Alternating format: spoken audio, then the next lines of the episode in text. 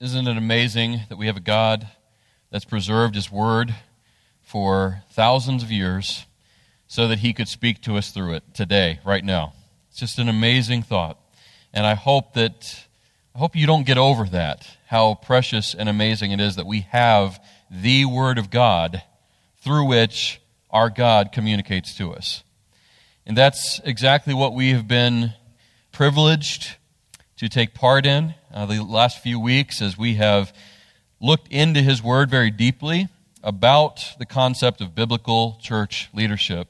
And we've seen a very clear blueprint, very clear blueprint for what God has established and set forth, prescribed as the way in which every local church in every age should set up their leadership structure, their organization, and why that's important. We've talked about the reasons for it. We've looked at the distinctions between the offices. We've talked about the practical benefits. And now, uh, last but certainly not least, as we come to a conclusion of this series, we're talking today about deacons. Deacons. The church's sacred servants. And that's exactly what they are. The church's sacred servants. The second office that we've looked at, we've talked about elders at length, and uh, now the second office that's established in the form of servant leadership by God for His church, deacons, the church's sacred servants. We're going to be looking, first of all, at Acts chapter 6, and this is something that we looked at as we began the series when we looked at the distinctions between elder and deacon, and we said that there really is supposed to be two separate offices. It's not supposed to be one blended entity or organization, it's two separate offices. And as part of that, we touched on this at the introduction message in this series a few weeks ago. So uh, we'll just remind ourselves of how this office of deacons really came about. Where did it start? How did it start? And that's found in Acts chapter 6, verses 1 through 6. So I hope you're with me on that. Acts 6, 1 through 6. In those days, as the disciples were increasing in number, there arose a complaint by the Hellenistic Jews, the, the Greek speaking Jews, against the Hebraic Jews that their widows were being overlooked in the daily distribution. The twelve, that's the twelve apostles, summoned the whole company of the disciples and said, It would not be right for us to give up preaching the word of God to wait on tables. So here's the solution they came up with Brothers and sisters, select from among you so he's getting the, the church involved, the congregation. Brothers and sisters, select from among you seven men of good reputation, full of the Spirit and wisdom, whom we can appoint to this duty, to serving you. Verse 4 But we will devote ourselves to prayer and to the ministry of the word. This proposal pleased the whole company. So they chose Stephen, a man full of faith and the Holy Spirit and Philip, Prochorus, Nicanor, Timon, Parmenas, and Nicholas, a convert from Antioch. In verse 6, they had them stand before the apostles who prayed and laid their hands on them. So there's the beginning, the setting up, the establishment of the office, the very important office of deacon. Separate from the elders, but still incredibly important, just as important as the elders are. And right away, what we see in this passage, and it's, it's played out throughout the different passages, even we've looked at throughout this series, is this truth that kind of rises to the top. And that's that deacons serve so that elders can shepherd. That's really the picture that we see here. Deacons serve so that elders can shepherd. Or you could look at it this way deacons serve so that elders are free to shepherd and to lead, so that they can focus the way they are supposed to focus, so they can fulfill the specific, very direct calling that God has for elders that's separate from the calling for deacons. It's partnering in the gospel partnering in the gospel, partnering in the local church, partnering in the growth of the church, elders and deacons working together. elders are focusing in on teaching and on the spiritual needs as they pour that out to the church. Deacons are focusing on serving in a more physical, practical way. But both are pouring into and ministering to the local church. Different roles, different responsibilities, different ways and methods, but the purpose and the goal is the same to further the gospel and to further the kingdom, to grow the local church in all the ways that God wills for them to grow. So often, unfortunately, it's really tragic. There is this mindset that deacons and other people that are in leadership might be at odds against one another. There's certainly cases, unfortunately, that lend itself to that thinking. I think that we have probably, most of us, seen how fallen people can still show how fallen they are. And many times that can be this kind of underlying current. But that's never how it's supposed to be, ever. It's not the idea that elders and deacons are at odds against one another or in competition with each other or trying to outdo one another. It's not that at all. It's elders and deacons bonding together, partnering together in the ministry and work of the gospel for the sake of the local church. That's how it's supposed to work, and that's how it's supposed to function. So I want to also have us consider what some of the modern and practical duties of the deacons might be. We saw at the beginning here in the, the beginning of the office setting up in, in Acts chapter 6 that there was a lot of ministering to the widows and, and those in need and physically serving the unfortunate and the needy there. So coming full circle to now, what would the office of deacon look like? What should it look like? What, what are some of the modern practical implications of the deacons in today's church? One example would be facility management, taking care of the property, the physical aspect of the local church ministry. Another one would be church finances. That would include benevolence. So giving of the church finances to those that are in need, whether that's inside the church or outside of the church. We have a benevolent fund already. We do that. We take care of those that are in need that we're made aware of.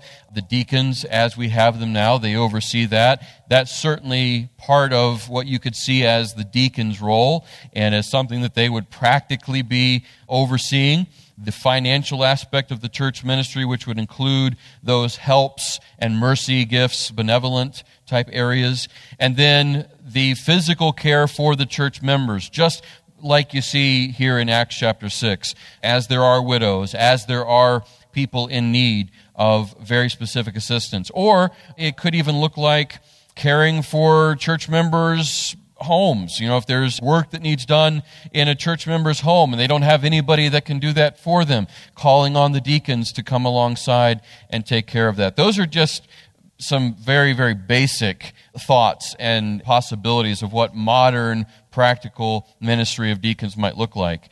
And some of this you probably are thinking, well, that sounds a lot like what our trustees do.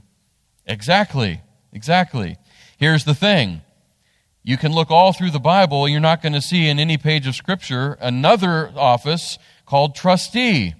That's something that throughout the decades in the modern church era, that's something that was produced and created. And I'm not saying that there's anything necessarily wrong with that. I'm just saying you're not going to find that match the biblical pattern.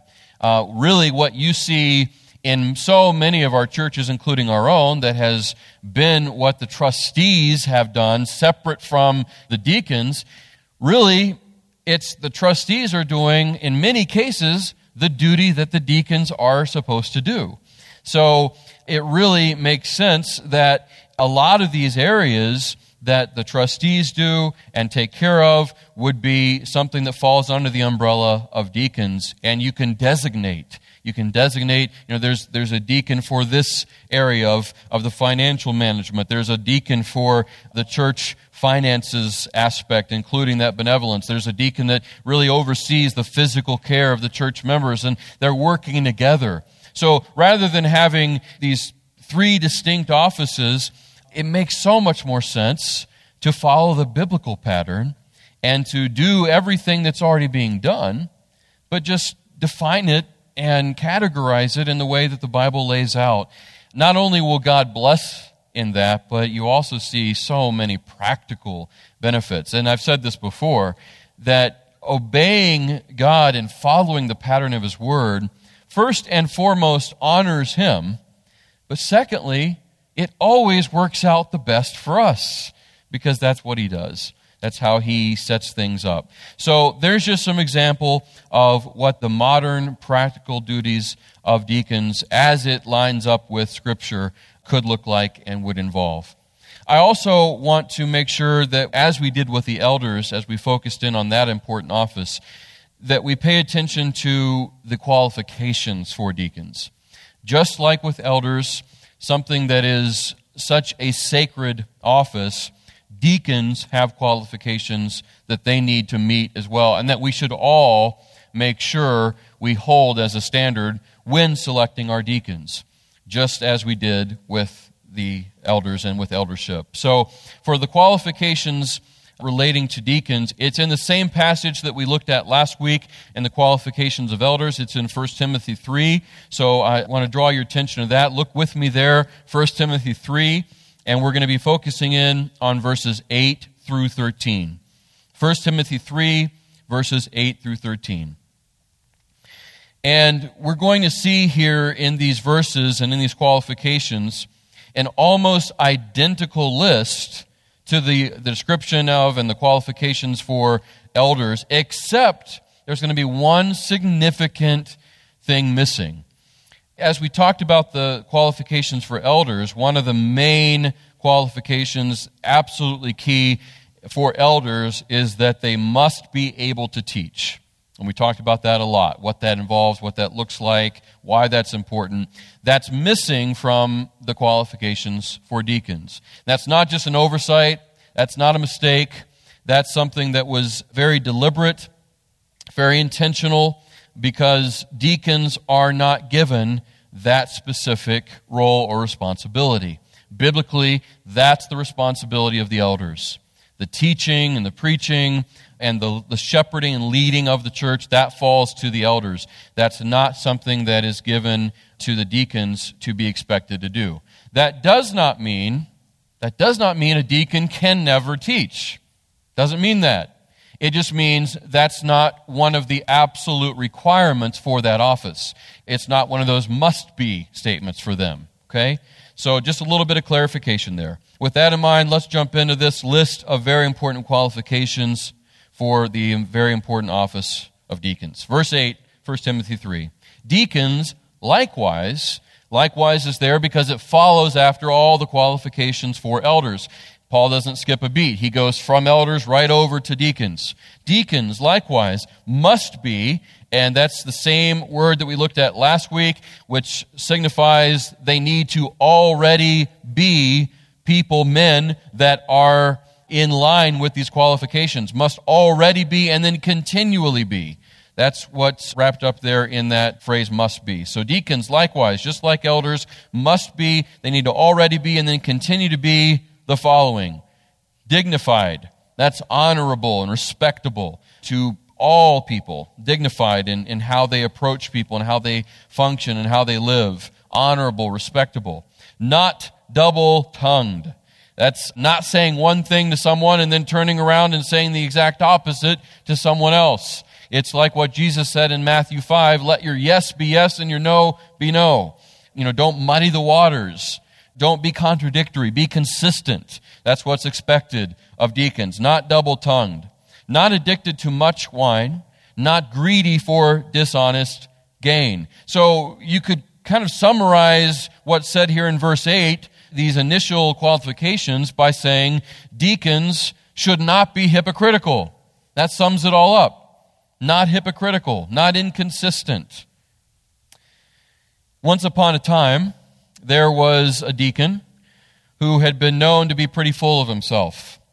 And he was filling in teaching a boys' Sunday school class because while teaching is not a requirement, again, something that they can do, and this deacon was filling in teaching a boys' Sunday school class, and he was trying to stress the importance of living an authentic Christian life, living out what it really means to be a Christian.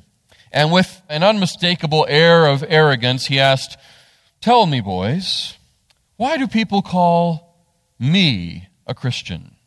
Why do people call me that? And after a very awkward silence, one of the little guys looked around and spoke up and said, Maybe it's because they don't know you.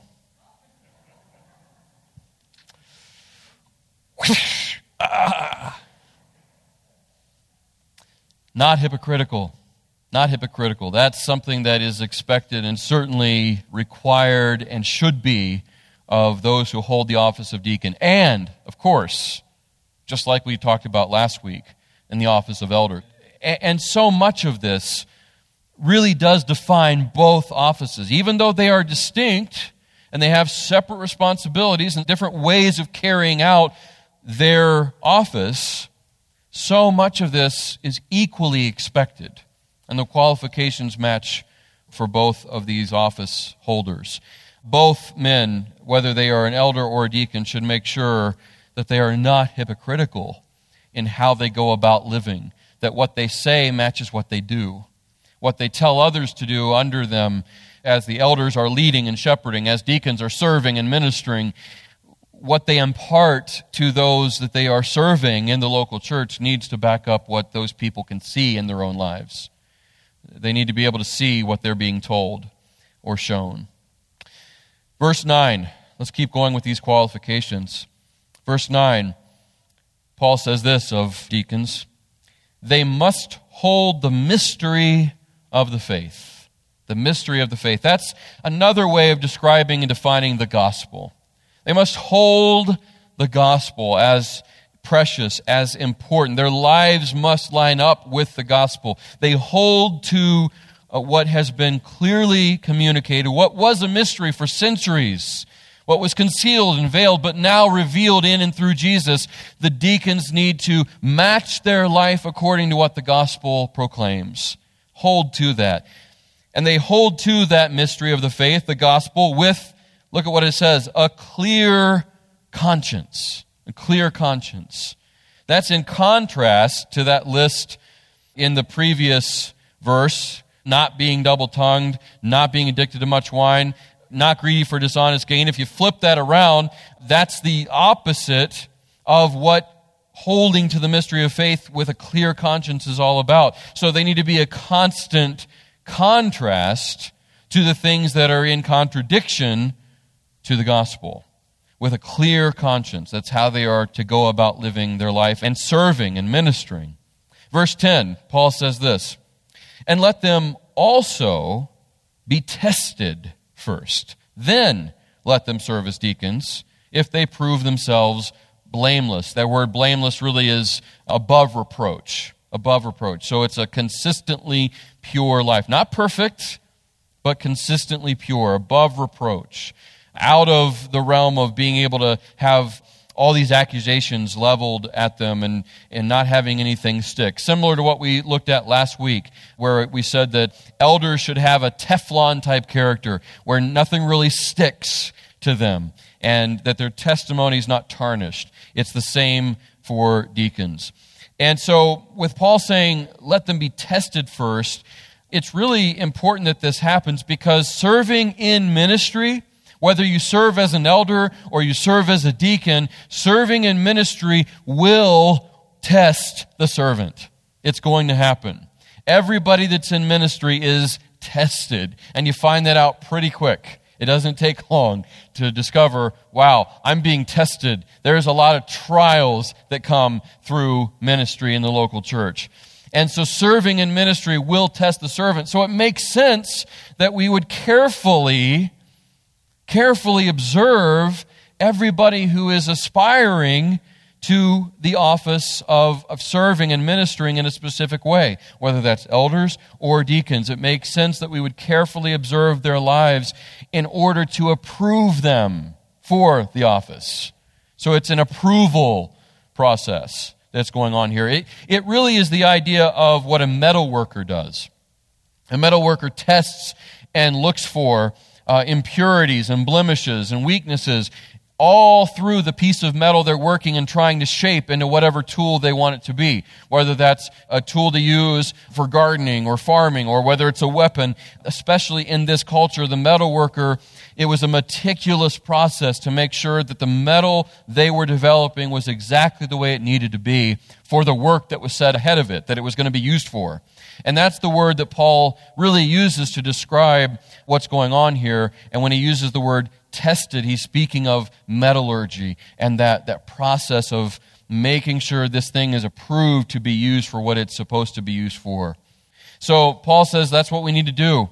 Let these men who are coming forward, being appointed to be deacons, let them be tested, let them be observed first, then let them serve, let them be appointed and approved if they show themselves to be above reproach. Very, very important process. So often, we can get into the habit of kind of skimping on that, rushing ahead. Sometimes that's because of the need that's present within the local church. And we all know that, that the local church uh, often has a great, great need for people to serve and to fill in in the areas of service and ministry that are so important. And if we're not careful, we can skip over this important process because of just how much we need them. We need to be careful not to do that. There's a very important process here of testing and approving.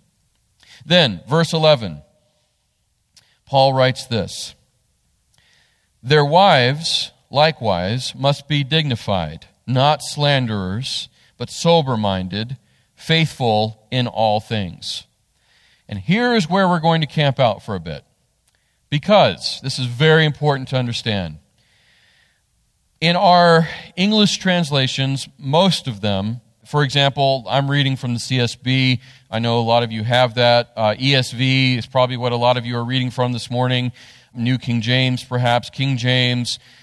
And in those translations, the word that Paul is using here is translated wives.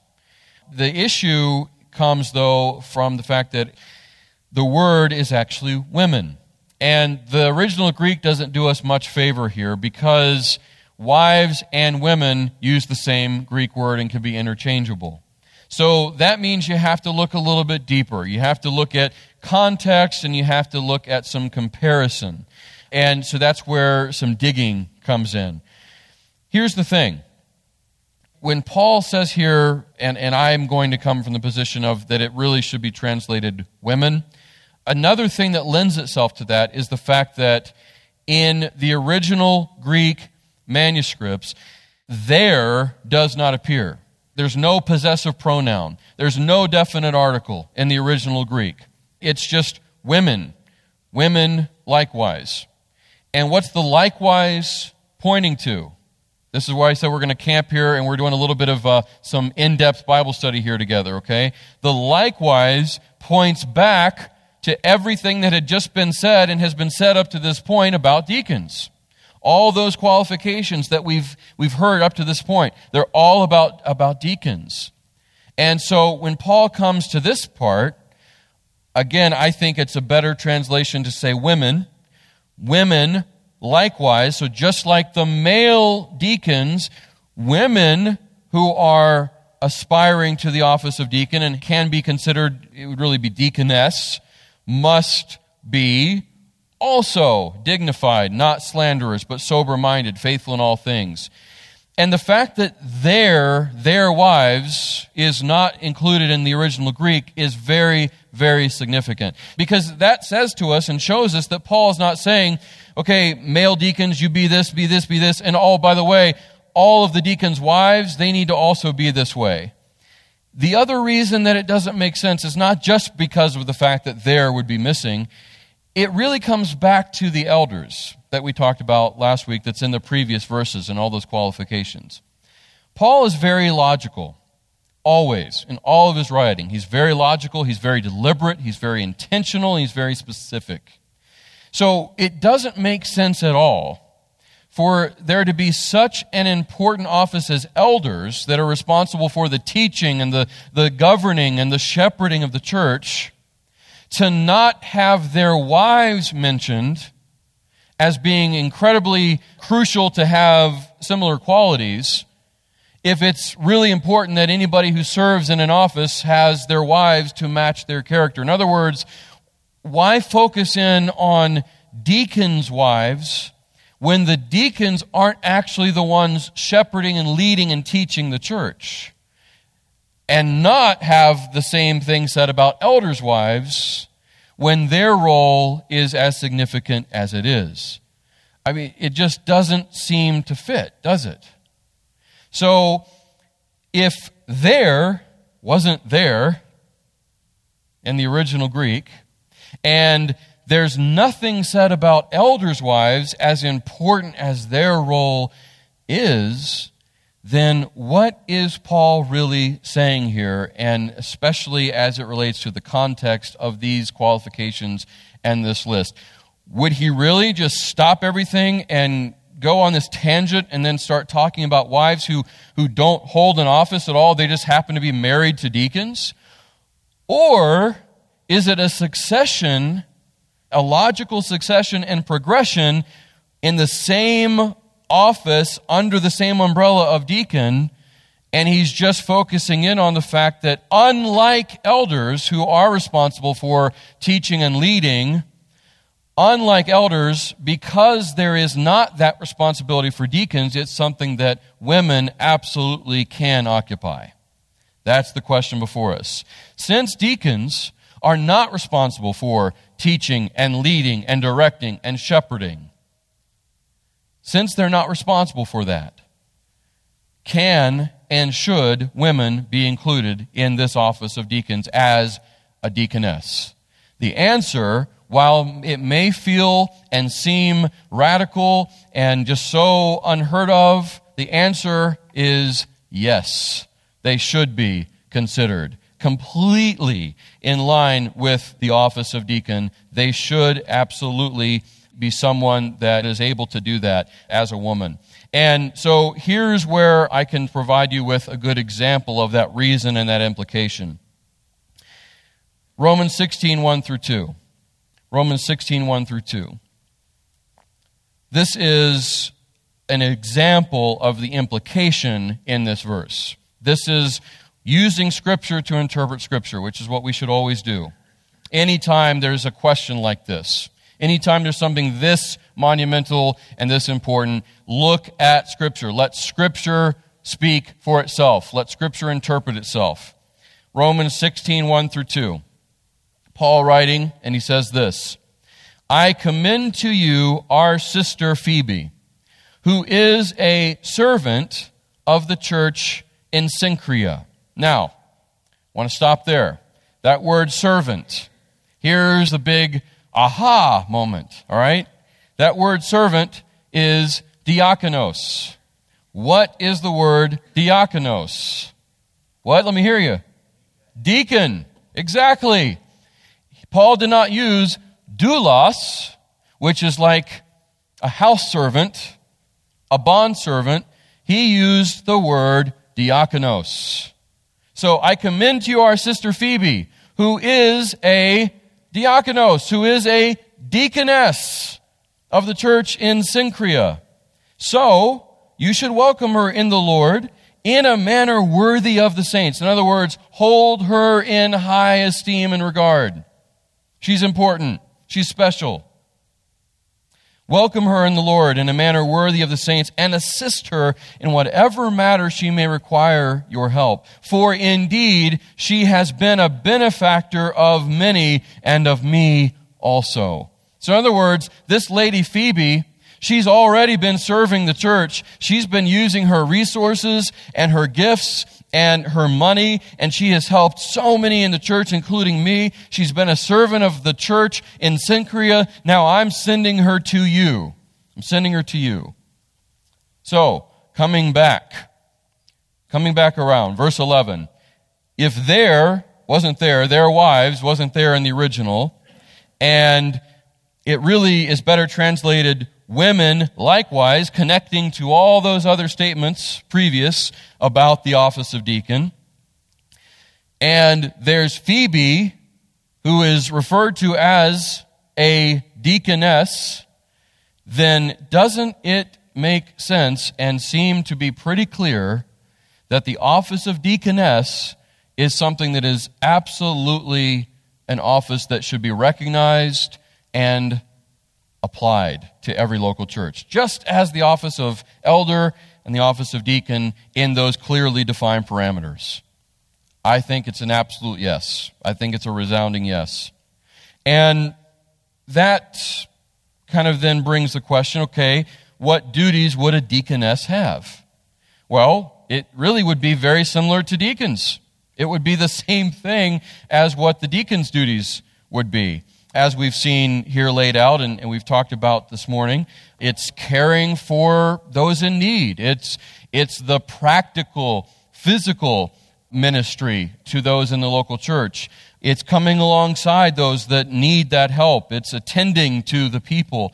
Since it's not a teaching or a leadership role, as I've said already, there's no contradiction, no violation with what Paul told Timothy in chapter 2, where he says, I do not permit a woman to teach or exercise authority over a man. That's about the elder.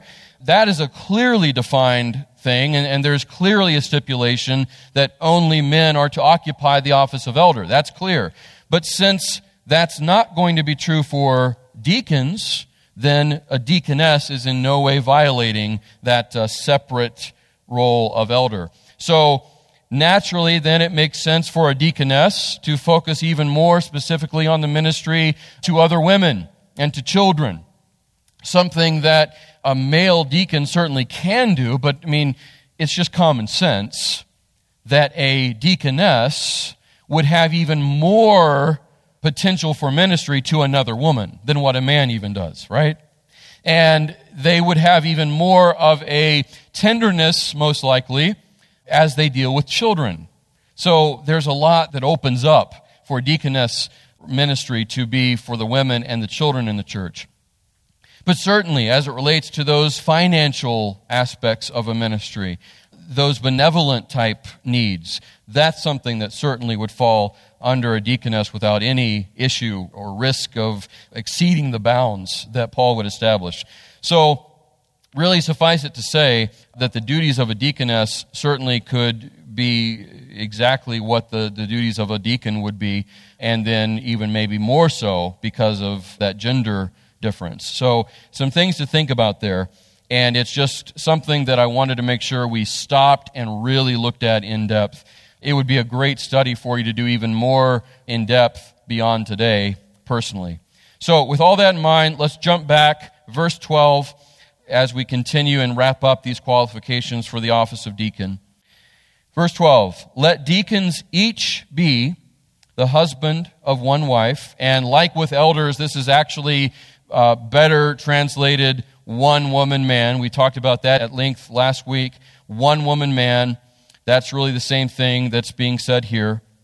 Managing their children and their own households well. Again, similar to the qualifications of elders. Like I said at the beginning, these, these qualifications are so, so similar. They're almost identical. Managing their children and their own households well. Why? Why is that important? Well, because especially for the office of deacon, ministering to the local church, managing the practical and the physical aspects of the local church, that's their focus. So if they're not managing their children, they're not managing their households well, they're not managing even something as practical as the household budget and, and those, those needs in their family, how can they be expected to minister to people and manage things like a budget for a local church? How can they expect to do those very practical, important roles if they're not doing that in their own home? So, another very, very important connection there. And then finally, he concludes this list of qualifications by saying this in verse 13. And really, this is a summary of everything that he had just said in those statements and verses previous to this. So you take all that together, all those qualifications, and this is the conclusion. Verse 13 for those who serve well as deacons gain a good standing for themselves and also great confidence in the faith that is in Christ Jesus. So those who serve well as deacons, they gain a good standing, they gain a good reputation, they gain a good testimony for themselves personally, and they also gain for themselves a great confidence in their own faith, but they also are examples for people to look at them and, and focus in on them and to have great confidence in their own faith. So they can look at the deacons around them and say, look at their faith. It's undeniable. It's unmistakable. Wow, that gives me confidence in my own faith. And, and that's something that is like so many other things that's listed here, that's true of elders as well. And what that all comes down to, I mean, as we wrap up this entire study, here's what I want to leave you with this thought, this really important thought. Every leader, every leader in the church should strive to make sure their private life matches their public ministry. So important, so crucial. Every leader, whether that's an elder or a deacon, both are servant leaders. The elders serve by leading, by shepherding, by directing and guiding. The deacons serve with that practical, physical service and ministry. Both are servant leaders in the church.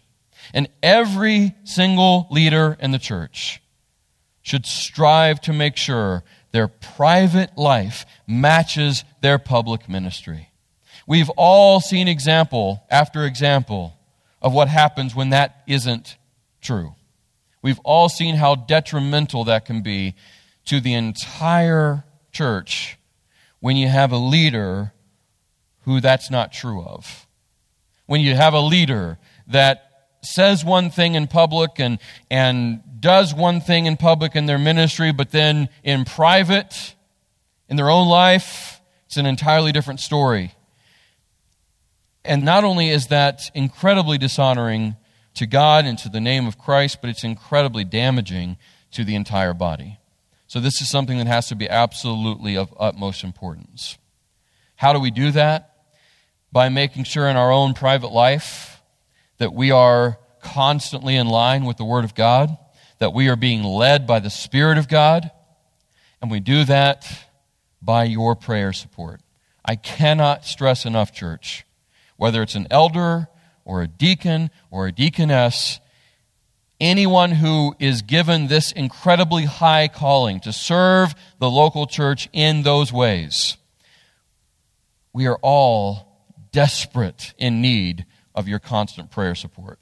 That's how you along with your encouraging support and your spirit led submission to those that God places over you in these roles. But beyond that, you coming alongside those who serve in these ways in faithful and consistent prayer, that is what will empower the people that occupy these offices to remain faithful, to remain consistent, to not be hypocritical or, or contradictory. Do you see how that all fits together? You see how we all do this together? How it's elders and deacons together serving the local church. And the local church then is empowered and equipped by those servant leaders. And the local church is praying for the empowerment of those servant leaders. See, it all just, it all comes together in this beautiful picture of unity and harmony that only God could come up with. Only he could do this. Isn't it a good thing that he did? Isn't it a wonderful thing? Let's pray together and just commit all of this and all of ourselves to him now. Father, I thank you for your word. I thank you for how clear it is. I pray that despite my own weakness and inability, I pray that your spirit took what was said this morning and accurately and personally practically communicated it to every single person that heard this teaching. I pray that despite me as the messenger and my own human weakness, that the timeless, perfect truth of your perfect word was carried out.